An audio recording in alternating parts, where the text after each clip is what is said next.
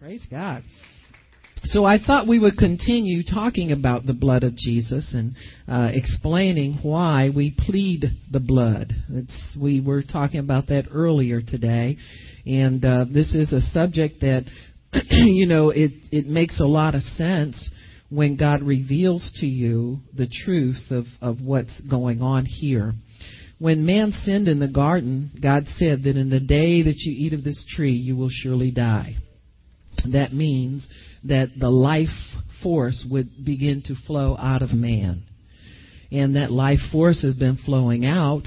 And in order to restore life to man, God had to find a way to shed blood so that a price would be paid, a ransom would be paid for the souls of men. The Bible also says that through one man, which is the first Adam, all men suffered death or tasted death, but through the, the righteousness of one man, and that is the last Adam, that we can all have eternal life. God planned for the blood to be speaking to us because it was shed from the foundation of the earth. The lamb was slain from the foundation of the earth. So there was always a force in the earth that was speaking to help humanity. Always. When God created the man, he understood by his by God's uh, pre uh, foreknowledge, he understood that man would fall. So the provision for your sin and my sin has been made from the foundation of the earth. So God didn't just think of some way to get us back to Him when He saw that we'd messed up. The way had been made from the foundation of the earth. So God in His foreknowledge makes full provision for everything. So every promise that He has made to us is assured because before we even fell, He had already made a way for us to be reestablished in the covenant and be made perfect again. And part of the, the mechanism that he has chosen to do that has to do with the shed blood of Jesus. we talked about how there is a court in heaven and there is a legal process. You know, the Bible is a legal document. Hmm? It is a legal document. It is in force in the earth at all times. That's why you can't do anything to convince God to bless you because it's already written. All you have to do is find a way to get Him to give it to you. Isn't that right? That's our quest. It's already written. We see the promises there.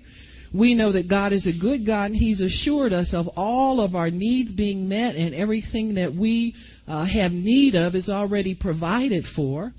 But we have to find a way to get it from the realm of glory into the realm where we live. And that has to do with righteousness and it has to do with obedience to our end of the covenant.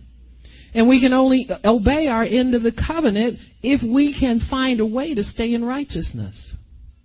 So the blood of Jesus makes the way of righteousness for us. Huh?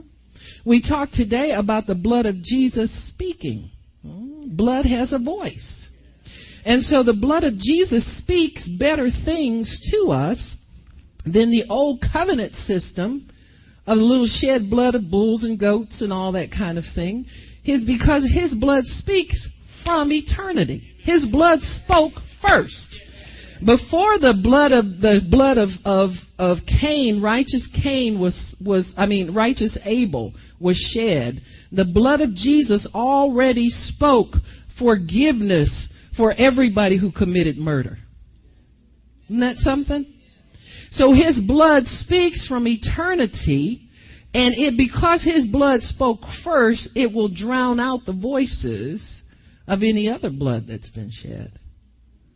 That's why people whose mothers whose only child has been murdered can go into the prison and see the person who murdered her child and forgive him and embrace him and teach him the word and say, I can adopt you as my son, even though you took the life of my son.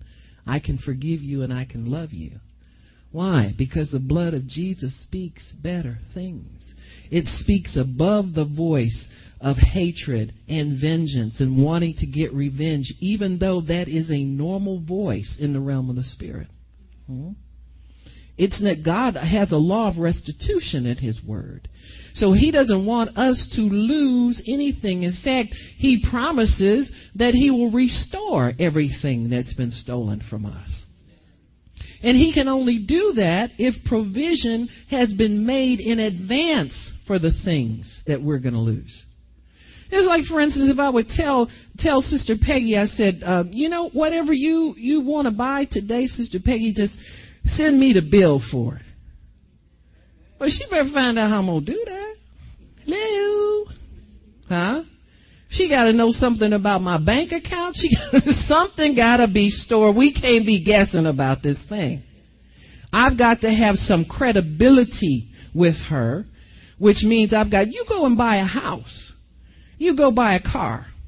You know, there are a lot of people wanting to buy, well, God told me He was going to get me a house and a car, and it's just time for this, and I'm just going to go to the bank. And I'm going to go shopping for it, and I know I'm going to get it. Hmm? Well, you will find out if God has told you that or not. Because when you get there and you don't have the money, huh? Unless God has supernaturally told these people to let you have it anyway, you've got to have some kind of something in the bank, some kind of credentials. I don't care what, and God can provide those, that's for sure. But you have to have some kind of provision already stored up or already ordained for that purpose, or you won't be driving out. And you'll be driving out the same way you drove in there. Huh? Absolutely. So unless we understand and we know that God has pre-arranged and set aside for us provision for everything that can go wrong in our lives, we'll be stuck wondering what's going to happen. Have I gone too far this time? Did I mess up so bad this time that God won't? Hmm? So the blood speaks throughout eternity from the mercy seat of heaven our forgiveness. From eternity it's speaking. That's why Jesus can sit in heaven and laugh at the devil. While we're all upset and thinking he's going to do this and do that and we've messed up for the last time. The Bible says he who sits in the heavens laughs. Because he said, no, listen, before I even made that nut right there. Huh? He said, I didn't make him crazy, but he sat up there and looked in the mirror so long he made himself crazy. Self reflection. I will exalt myself. Ooh, look at me. Ooh, mm. When I step in there, I'm going to holler. Huh? That's exactly what Satan did. He, what did he do? A bunch of self reflection. Looking at his own self in the mirror. Mm, I'm to exalt mm, my throne. And what did Jesus say? He said, I saw him fall. He said, I didn't touch him, Daddy didn't touch him, and the Holy Ghost didn't touch him. He fell on his own. Looking at, at himself in the mirror and fell backwards out of heaven, broke his neck, and fell down to earth. It's pretty much how it happened him. Writer's embellishment, huh? But that's why God, He who sits in the heavens, can laugh because before he even formed Satan, he had already shed his blood for what Satan was going to do to us. And he accounted us righteous if we would totally trust in the power of his blood to do everything that we need to have done. So the life force is in the blood. Without the shedding of blood, there is no remission from sin for human sin. So blood must be met with blood in order for the court of heaven to be satisfied. Hmm? God made up these rules himself, and he plays by his own rules that he set. The devil's problem is he thought he knew all the rules and didn't even have a starter kit on understanding God. And so it's because of the blood of Jesus that we can understand and we can know the things that God wants us to know. So we were talking in Genesis 15 earlier with Abraham And Abraham had come to a place in his life where God had promised him some things and he didn't see them happening. Has anybody been there? See, what we don't understand is that while we're trying to puzzle our brains, trying to figure out how God's going to do it, when He's going to do it, have I prayed enough? Have I given enough in the offering? Have I confessed the word enough? All our wonderings about enough Abraham had come to a similar point in his life. And God had promised him children. He said, every time you look up in the sky, you see how many kids you're going to have. He said, every time you look at the sand on the seashore, you're going to see how many children you have. And Abraham had gone many years and still did not have any. And he didn't understand why not. Just like we do when we're expecting God to do something big and a month goes by and we don't have it, a year goes by, we don't have it, and many years go by and we don't have it then we start to wonder did God tell me He was going to do that from the beginning? Have I done something? Have I missed it somewhere? What can I do to retrieve and restore that promise? And so Abraham began to ask God, how would he know? How will I know, God, that you're going to do this for me? And God does something very unique with him. He cuts what we call a covenant with Abraham. And we see that in Genesis chapter 15.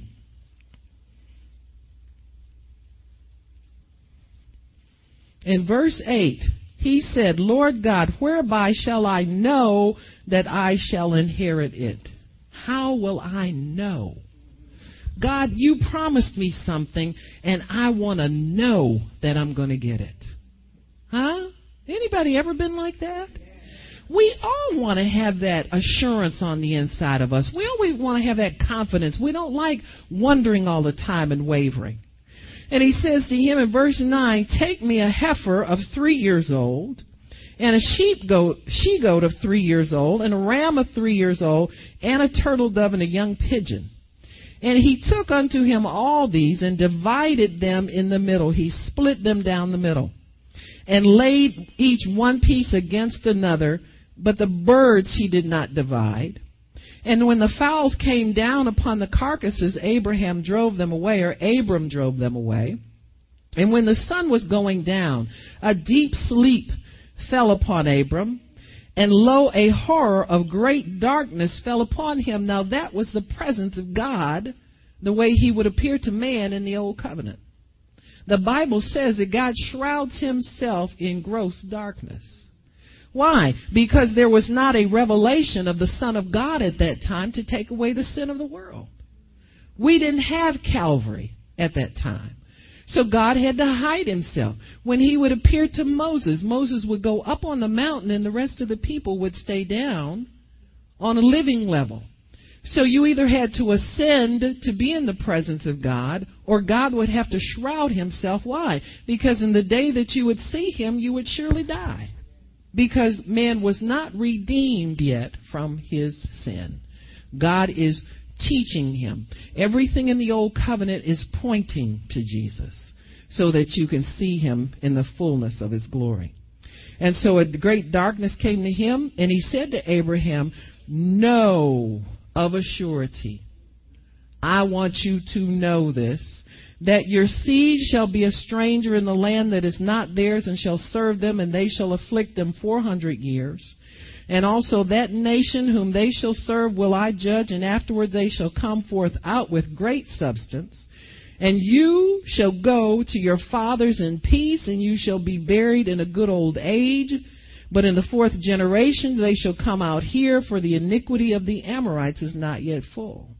And it came to pass that when the sun went down and it was dark, behold, a smoking furnace and a burning lamp that passed between those pieces. And those are figures of Jesus Christ and the Father. The burning lamp is Christ. Hmm? Those are prefigures of the Father and Son. And in the same day, the Lord made a covenant with Abram, saying, Unto thy seed have I given this land, from the river of Egypt unto the great river, the river Euphrates, and so forth and so on. So God shows this to Abram in a figure.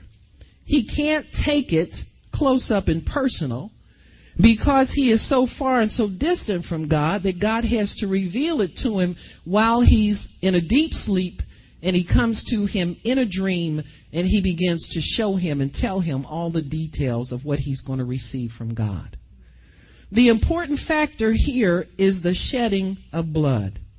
When these animals were cut, were split in half, and the Father and the Son walk through the pieces, God said that from this day forward, I will use shed blood to testify what I'm doing with man here on earth.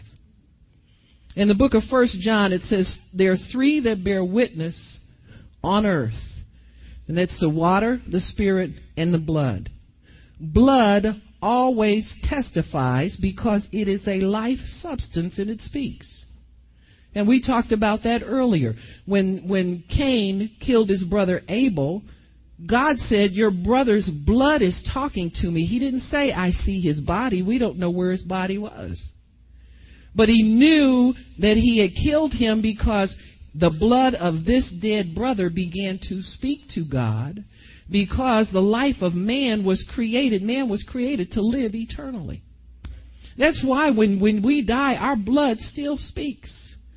That's why when you die, if you don't receive Christ, you go to hell and your soul is still active and alive because we are created to live forever. And we do, somewhere. But see, if we're under the blood of Jesus, then that blood speaks, you get to go to heaven and you don't have to suffer in hell. So the blood testifies on our behalf. The blood speaks for us. And this blood that was shed, even with these little animals, now think about this. The Bible talks about the difference between the blood of the old covenant and the shed blood of Jesus Christ. The blood of the old covenant was just, at one point, God just stopped all the sacrifices. He said, I don't have any pleasure in that. He said that was never meant to take care of your sin. The old covenant was done away with because it was weak because it had to be carried out in man's flesh. So all the animals that were ever sacrificed were merely there to teach us that because we were we were sinners and because we sinned, some sacrifice had to be made to pay for that sin. But it was never paid for. It was merely covered. It was never really taken care of. So the bulls and the goats and all the animals that were sacrificed then just brought us into a shadow of a covenant, but it still spoke that there was a greater blood to come that would take care of that forever. But even with the blood of these animals that were shed, Abram got a new confidence in God, and from that day forward, he began to walk before God and be perfect because that blood began to speak. And what it spoke was that God has not only given you a promise, but He has now sealed it with an oath. Huh? See, we were talking earlier about promises that people make to one another. And we can keep our promises or we don't have to keep them. Because who backs them up? We do. Another weak human fleshly person backs up our own promises. Even when we say that famous phrase, God told me. Huh? Preachers hear it all the time. People Bobby and God told me to come here, and God told me to do this, and God told me to do that. And, you know, I, He told me about five years ago to come here to this meeting. Well, if God told you and you've been that disobedient, my goodness, this is a man, one of you can get hit by a Mack truck on the way home. Huh? Come on now. When God talks to you, you get that far out of the will of God. You understand what I'm saying? So even with our God told me's, that's not as convincing. Are you convinced if I told you God told me to? You got to see, make sure it comes to pass. You understand what I'm saying? So my words, just my mere words, mean nothing because they're a promise and there's nothing backing that promise up. But God did something different with Abram he did something different, and it's found in Hebrews chapter 5. I'll turn there real quick. I shouldn't say real quick. We'll know if it's quick or not because we'll see what God wants to do. Hebrews chapter 6, I'm sorry. And starting in verse 13, it's talking about what God did when he made the promise to Abraham. He says, For God, for when God made promise to Abraham. Hmm? Now you notice in the old covenant, at the time he made the promise, we spell it A B R A M, Abram. Hmm? That's his pre covenant name. And it says here, he made promise to Abraham. Huh? So after God has made the promise, he seals it with an oath and he changes Abraham's name from Abram to Abraham, meaning that God has touched his life now. For he says, when he made promise to Abraham, because he could swear by no greater, he swore by himself. So God then makes not only a promise, but he backs it up with an oath. Now, what's the difference between just a promise and an oath? When you buy your home and you take out a mortgage on it, very few people can pay cash for a house, at least not their first one. You buy a home and you have a mortgage on it and you you make a promise and you sign a contract to pay those people. So they have your promise that you're going to pay, but these people ain't stupid. They need something to back up that promise that they call collateral. The collateral is the oath portion of it. That makes it more than you just somebody who walked in there with botched up credit huh? and signed some papers. So they must have something that if you default on this, they won't suffer a great loss.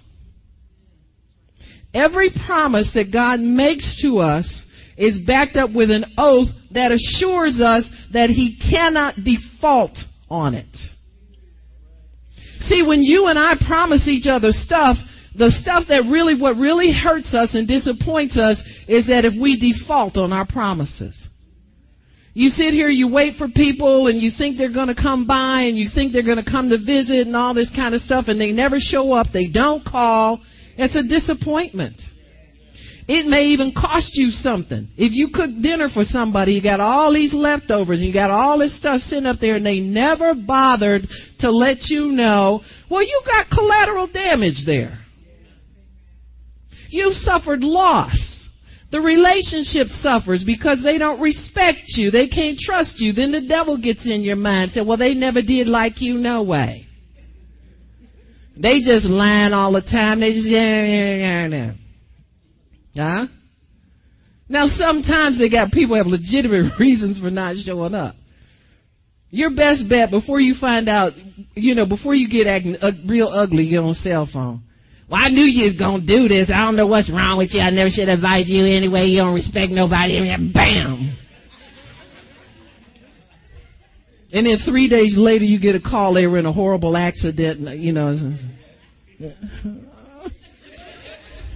Not bad, huh? See, all of that comes from disappointment and broken promises. There is more damage to the human soul because of discouragement, disappointment, and broken promises. So God assures us that He won't do that to us. He says, He who hopes in the Lord will never be ashamed and will never be confounded and disappointed. And why can He say that? Because He not only promised us something, but He backed it up with an oath. And because he could swear by no greater, he swore by himself. So he swore by the highest power in the world. Mafia people. I swear on my grandmother's eyes. I don't they say that? I swear on my grandmother's eyes. I know. It's, it's the truth. Well, he's looking for collateral. He's looking for something to up the ante so he can be believed. Huh? Oh, Louis, I didn't mean to, to steal the dope money, and you know, I just, you know, but I swear on my grandmother's eyes, you give me some more dope to sell for you, you know, I'll take care of you. so Louis on Saturday, Louis looking for grandma. You know, he messed her all up. Huh? Is it true? We as human beings, because we know that people lie, we know that people fail. We know that we're weak as human beings. We are always looking for assurance. That's why Abraham was asking God, how am I going to know this? It makes me nervous to have to trust you, not really knowing that you're going to do this for me. Sometimes the bigger the promise, the more nervous we are. Because if we put our hope in that and it fails, we'll be so disappointed and crushed, we just don't want to put forth the effort to hope. If, you know, you'd rather not even invest your faith in something if it's not going to happen for you. Mean, human beings are made like that. Oftentimes people say, well, let's just watch and see what happens. Huh? I don't want to invest anything. I'm just going to watch this and see what happens before I get involved in it. But God said he wanted to make certain that Abraham was secure in what he was telling him. And he says, he, he swore by himself, saying, Surely blessing I will bless thee, and multiplying I will multiply thee. I'm going to do this of a certainty. And so after Abraham had patiently endured, he obtained the promise. Patiently enduring. How did he do that? Come on now. If somebody promises you something and you're not sure, how can you patiently endure something you're not even sure you're going to get it? So something must have happened between the time he first gave Abram this promise and this situation right here where he all straight, he said, I'm cool with God. Hey, you know, ha ha ha. However long it takes, I'm riding it out.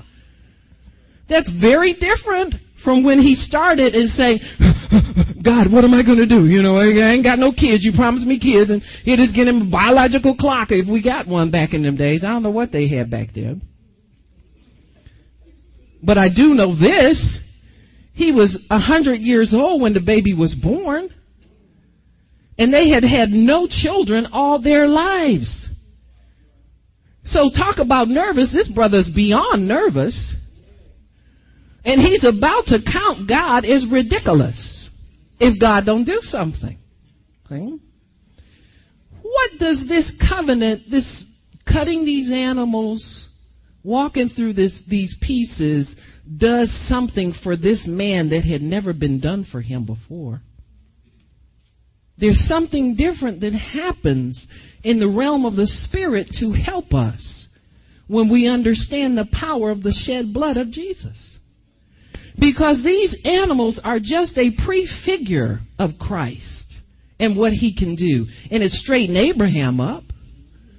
Because it said, because God could swear but no higher, he swore by himself.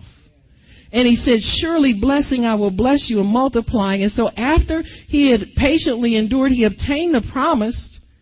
And he says, For men truly swear by the greater. My grandmother's eyes. You understand what I'm saying? Huh? How many people promise to tell the truth, the whole truth, and nothing but the truth? So help me, God.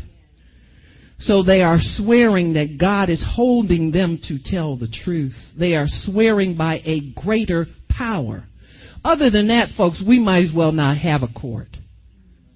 If we didn't have some way to assure truth come forth in a courtroom, we might as well not even have one.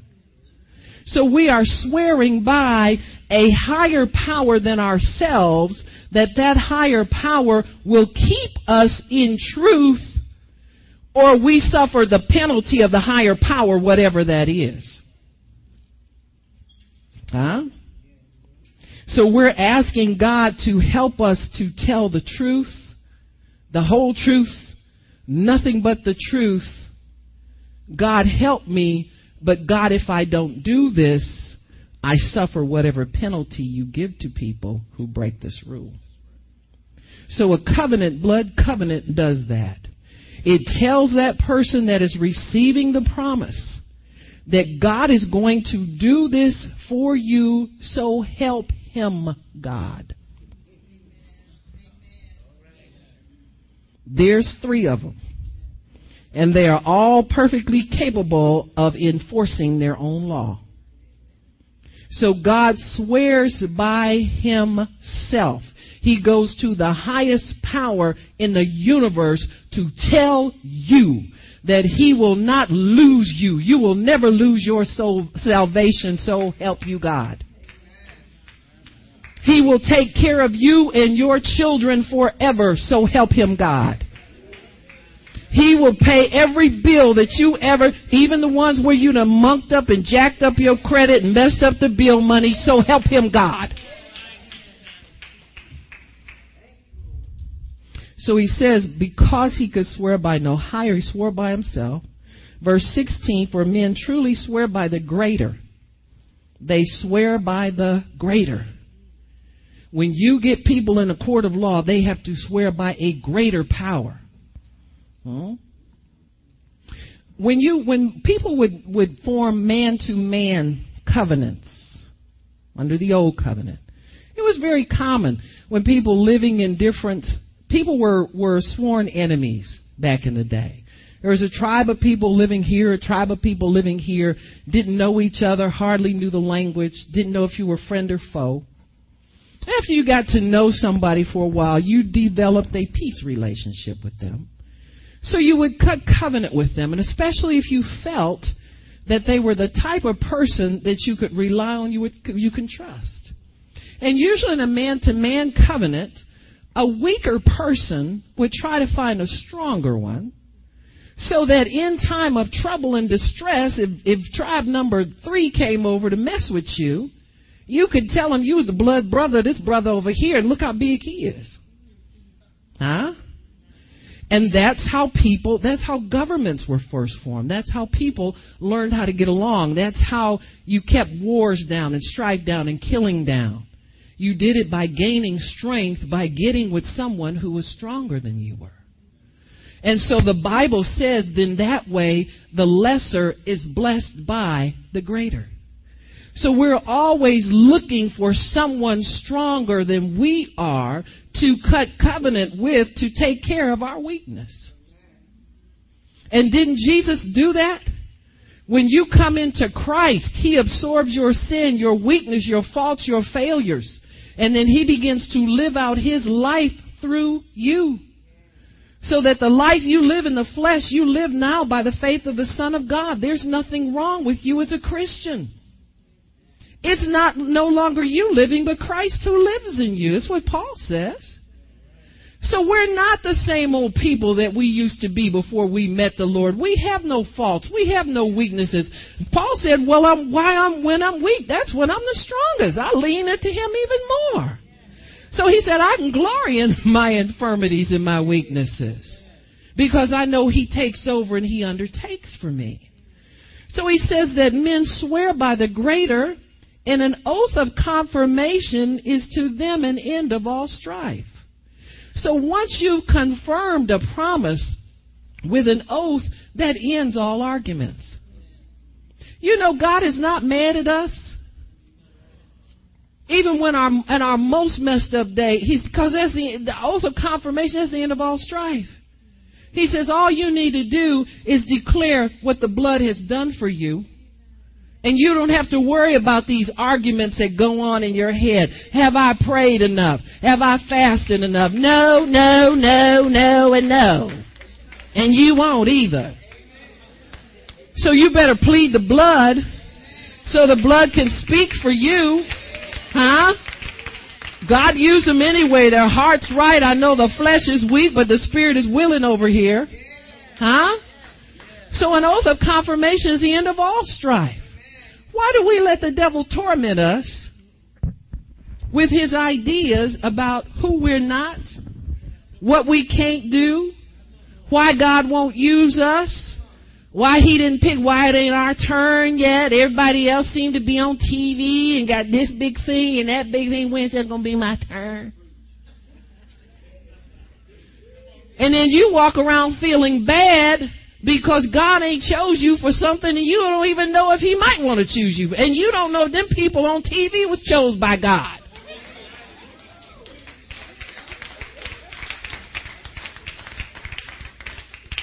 so the fact that God has confirmed every promise that He made to us should end all arguments in your mind. That's why the Bible says you're to cast down imaginations and arguments in every high thing. He said, don't even listen to them. Just cast them down. Why? Because this oath of confirmation has ended all strife with God. It ain't even a problem with him no more.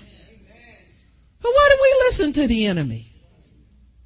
Because God has done this for us, and his blood will speak over the voice of condemnation. He says in verse 17, wherein God willing more abundantly, more abundantly willing. He's willing more abundantly to show us things, more abundantly to show unto the heirs of promise. Listen, if you doubt God, He's more willing, more abundantly willing to show you that, that, that what He's promising you is true. See, we've been taught by faith teaching that when we have doubt, we just, y'all just, oh, doubt, that's worse than killing somebody. That's worse than cussing God. Huh? When it says here, he is more abundant, he's more abundantly willing to show to the heirs of promise how he can do these things. So if you doubt, if God calls you and you begin to doubt what He tells you to do, He's more willing to show you that what He promised you is true than to let you live in doubt and condemn yourself for it because you don't believe Him. He did that with Abraham. He'd been dancing around with Abraham for the longest time. Abraham can look at all his cows and cattle and stuff and know God was real. He had a lot more evidence sometimes than some of us. But he still doubted. He said, God, how am I going to know? He had stuff. He had cattle. He was very rich. God had got him out of Egypt, you know, playing pimp my wife. Forgave him of that. Huh? Do your husband go take you somewhere and say, hey, we're going to this party now. It's to be some guys in here. They pretty big, but I'm, I'm, I want to go to this party.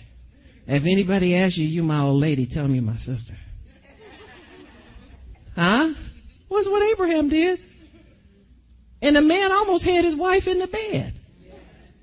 And God stopped him. And Abraham didn't let that condemn him. He still up in God's face said, God, how am I going to know? He didn't play every game, game you can play. huh? He don't think twice about his, his sins and his mistakes. Huh? Why do we keep brooding over them? Abraham said, prove something to me, God. So God said, okay, I guess I will. You're not convinced yet. It says here, God, willing more abundantly, more abundantly willing to demonstrate to the heirs of salvation, that's you and me, the immutability of his counsel. You know what that means? He'll never change what he promised you. He's more abundantly willing to show you that he'll never change what he promised you. I'm telling you, this will make you consider doubt to be nothing when we labor and uh, I can't tell God, I, I doubt. Or somebody will tell you, you know, well, you know, don't doubt. I'm not. I don't have no doubt on me.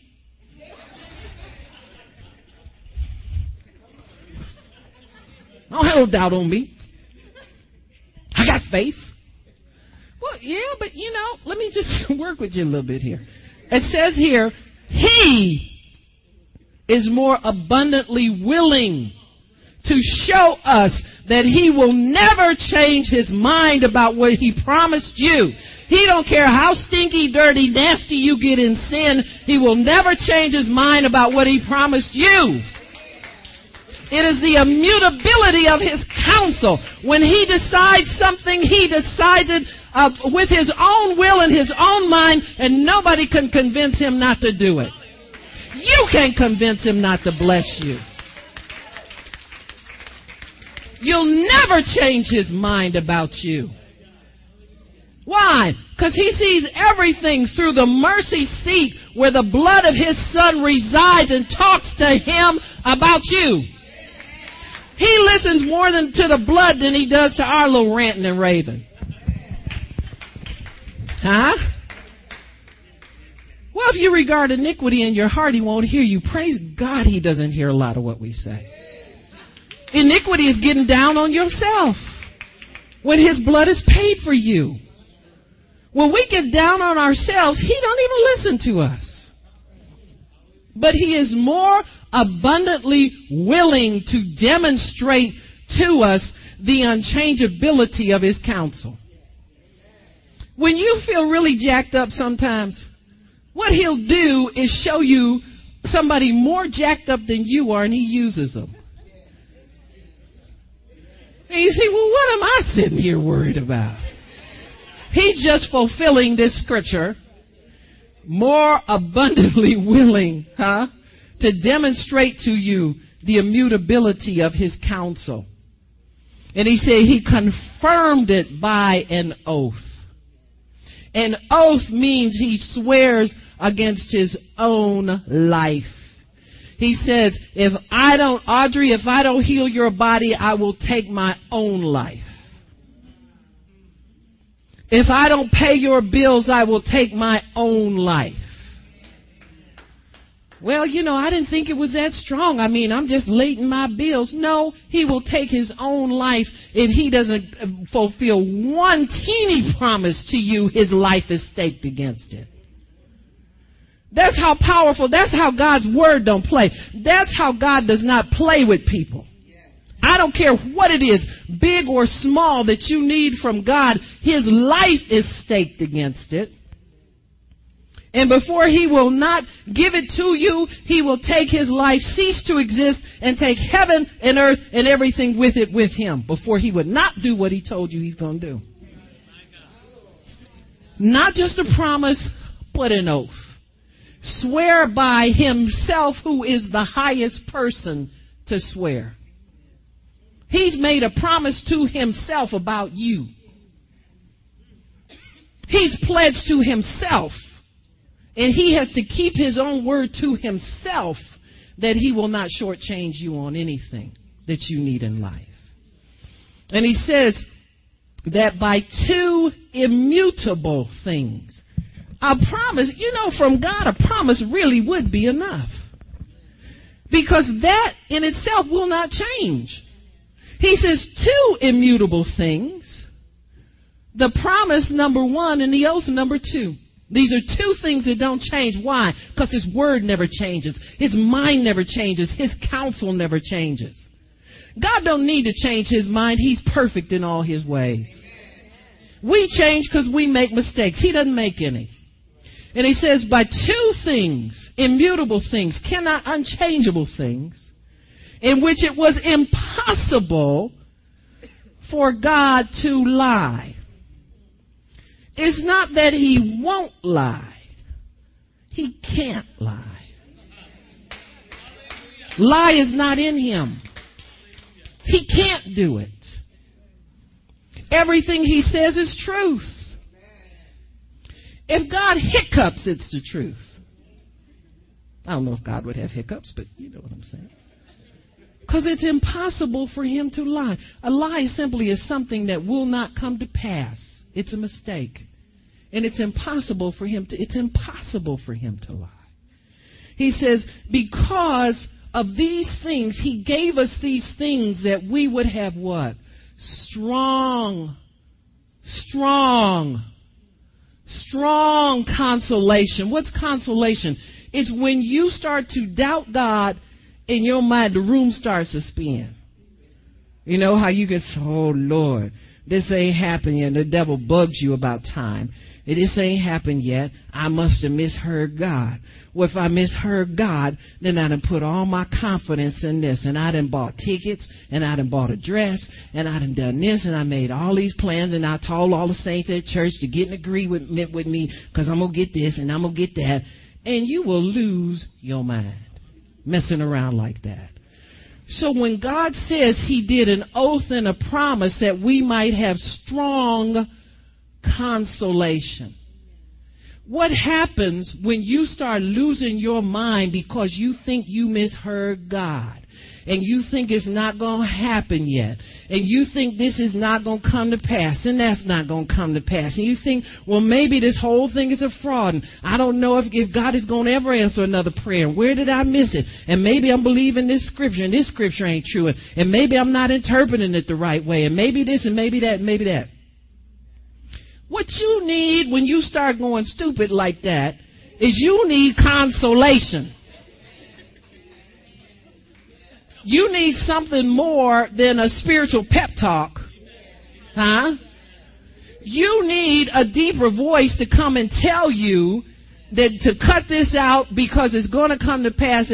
And the blood of Jesus then talks to you because the blood comes as the oath. The oath comes out of the blood, or the blood comes out of the oath, and that sits on top of the word to give you strong consolation. Much stronger than mere human words.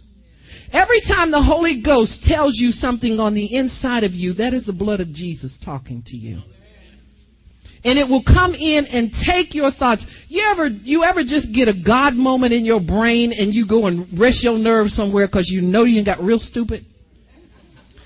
And it stops all the stupid thoughts and all the doubt thoughts and all the I've messed up again thoughts and all the crazy thoughts. And you sit there and you think, oh, well, I guess God really does want to do this for me. That's the blood of Jesus talking to you.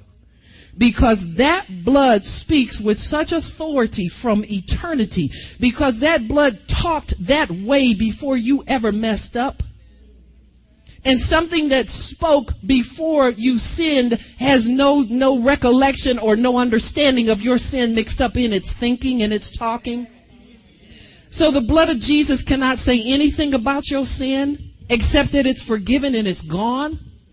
And when it comes in and starts to sit on top of the promise that God has given you, you get strong consolation because you know that this doubt is just something that's going to flit through your mind. It's only for a moment. It's fleeting. It's leaving because the blood has spoken. Get out of her mind. Quit tormenting her. I've given an oath and a promise I swore on my life I will do this.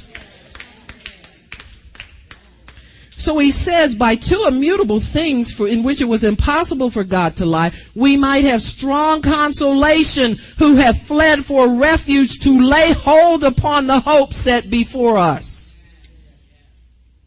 So we're laying hold. You're trying to lay hold back on the hope God set before you.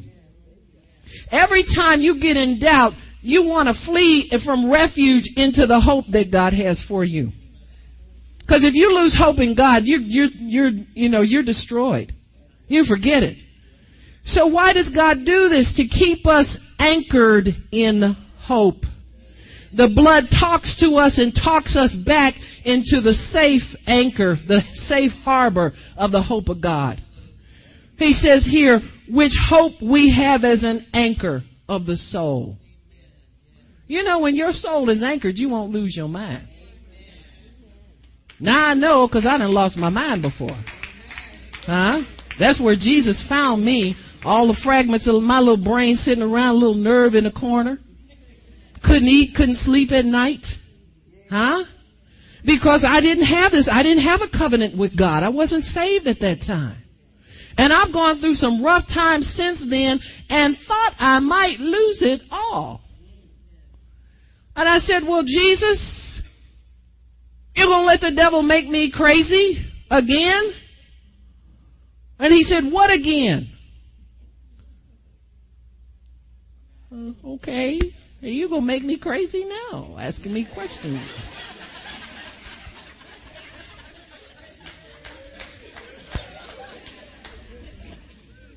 He said, What again?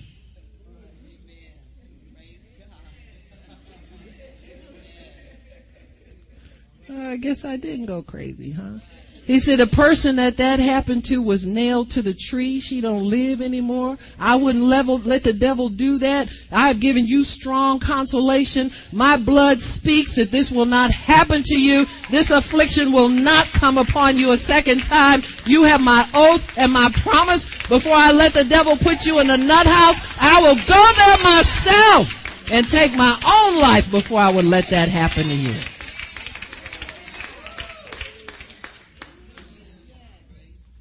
Got up and read my sermon and, you know, started preaching again. So I guess I ain't going crazy today. Hmm? Hope is an anchor for your soul. When my former self was crazy, it was because I had no hope. Huh? So God pulls us back into hope with the power of an oath and a promise. Promises are cheap, folks. You can get them from anybody, anytime. Young people promising each other everything I can't do nothing. Can't even go to work on time, most of them.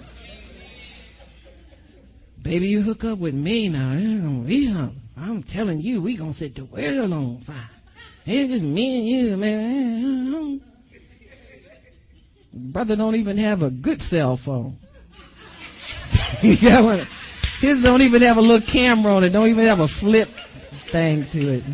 You got a better cell phone than he got. Don't hook up with him. Trust me. Huh? The promise ain't even cool, you know. I mean, You're looking for some collateral. I'm telling y'all, you sisters better get some collateral on these brothers and. Hmm? it's the. But God swore, oh my goodness, by the highest power. He swore by himself. Father, Son, and Holy Ghost said, let's, let's shed blood for these to show them, to demonstrate to them that this thing is real. And we'll let the blood talk to them and tell them who they are and tell them what the blood will do for them. Tell them that they are new creatures. We'll let the blood that was shed for them talk to them to give them strong consolation. You need strong consolation. Listen, it was bad enough as a sinner. You needed encouragement. You need encouragement even more now as a saint. Because you didn't lived a life before. I mean, we are unique people. We kind of, you know, we could be considered crazy if we told some people everything that we know. Huh? Truth. Well, in my former life, I used to be a, you know, you can talk like that around the saints, but you get around people in the world and it's, huh? So we get trouble just because we're a brand new species of people. Nobody like us has ever lived before. And so we need that. Why do you think Jesus said, I'm going to send you a comforter? Because he knew sometimes your brain would be your own worst enemy. Trying to hold everything together and still have hope and still have faith things changing around you. God tells you He's going to bless you and make your name great. And you go somewhere, the first place you go to preach, they treat you like nothing. That's greatness. Hmm? And you say, well, God, where is the, the greatness? When is that going to come? Well, the blood of Jesus must minister to you and speak to you in eternal words and words that settle you and let you know God's mind is made up about you. He doesn't change his mind about you. You can never do anything. It's immutable. It cannot change And God. It's impossible for God to lie. So when whatever he promised you, it's coming to pass. It's never going to not come to pass. So we have strong, he's more abundantly willing to show the heirs of salvation that he has not changed his mind about us. He wants to show us the immutability of His counsel. He says, when I thought about this, I wasn't drunk, I wasn't stupid, I was in my right mind, and I knew what I was saying when I said you were going to do these things for me. So I don't have to change my mind. Yeah, I can remember as a kid, my, my father had a drinking problem. And you know, sometimes daddy would say stuff and you say, huh? Sometimes you could believe him and sometimes you couldn't. And then he would, you know, get sober and didn't have a recollection of saying any of that stuff to you. Huh? I mean, as humans, we have stuff like that to contend with. Sometimes if you come from a background where nobody kept their word, it's hard for you to get with. I'm going to send you around the world as my ambassador for my kingdom and you're going to be wonderful and great. It's hard to get with that kind of stuff. So you need a stronger voice to speak to you, and the blood of Jesus speaks throughout eternity. It's that blood speaks with the confidence, the faith, and the understanding that was spoken before you ever made a mistake in your life. See, if, if I tell if I tell Minister Peggy, I said, you know, we're going to to open up a business together, and we we gonna work together and some stuff like that. And I go might go back and say, I said, well, what kind of shape is our business in now? I don't know if it would be business. we kind of back away in doubt, and then somebody might say, well, have you heard about Minister Peggy's boutique? Girl, the stuff over there. I mean, people bringing it back left and right, and it just ain't. So I'm hearing things to take away my confidence in our connection together. And then I'll start to doubt well, maybe God didn't bring us together. And maybe He didn't tell me this. And maybe He should, because it's based on knowledge of her weakness or rumored weakness. When the blood of Jesus speaks about you, it speaks about you from eternity before you were born, before you had a weakness, before you committed a sin, before you did anything. It speaks about you without any prior knowledge about any wrongdoing that you ever done. And it speaks about you as though you will never do any wrong. Because it speaks from the throne room of heaven. How am I doing? But I didn't even look back there. Y'all flip me over. Oops, sorry. My bad. Let me show you one more thing, okay? One more thing about speaking from the throne room of heaven. When Jesus entered in, when he ascended into heaven, he entered in and placed blood on the mercy seat. And that's the place from which the blood of Jesus testifies about you. So any word that the blood of Jesus speaks into your life is spoken from the throne of mercy, not judgment, not legalism, not looking at your fault, not looking at your shortcoming. When that blood in heaven testifies, it's on the mercy seat at the throne room of God. And Jesus is on one side and the Father's on the other, and the mercy seat is between them. And the blood's constantly talking in heaven about you. And it's